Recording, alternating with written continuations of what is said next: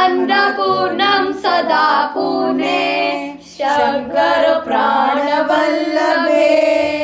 ज्ञानवैराग्य सिद्धार्थम् भिक्षां देहि च पार्वती।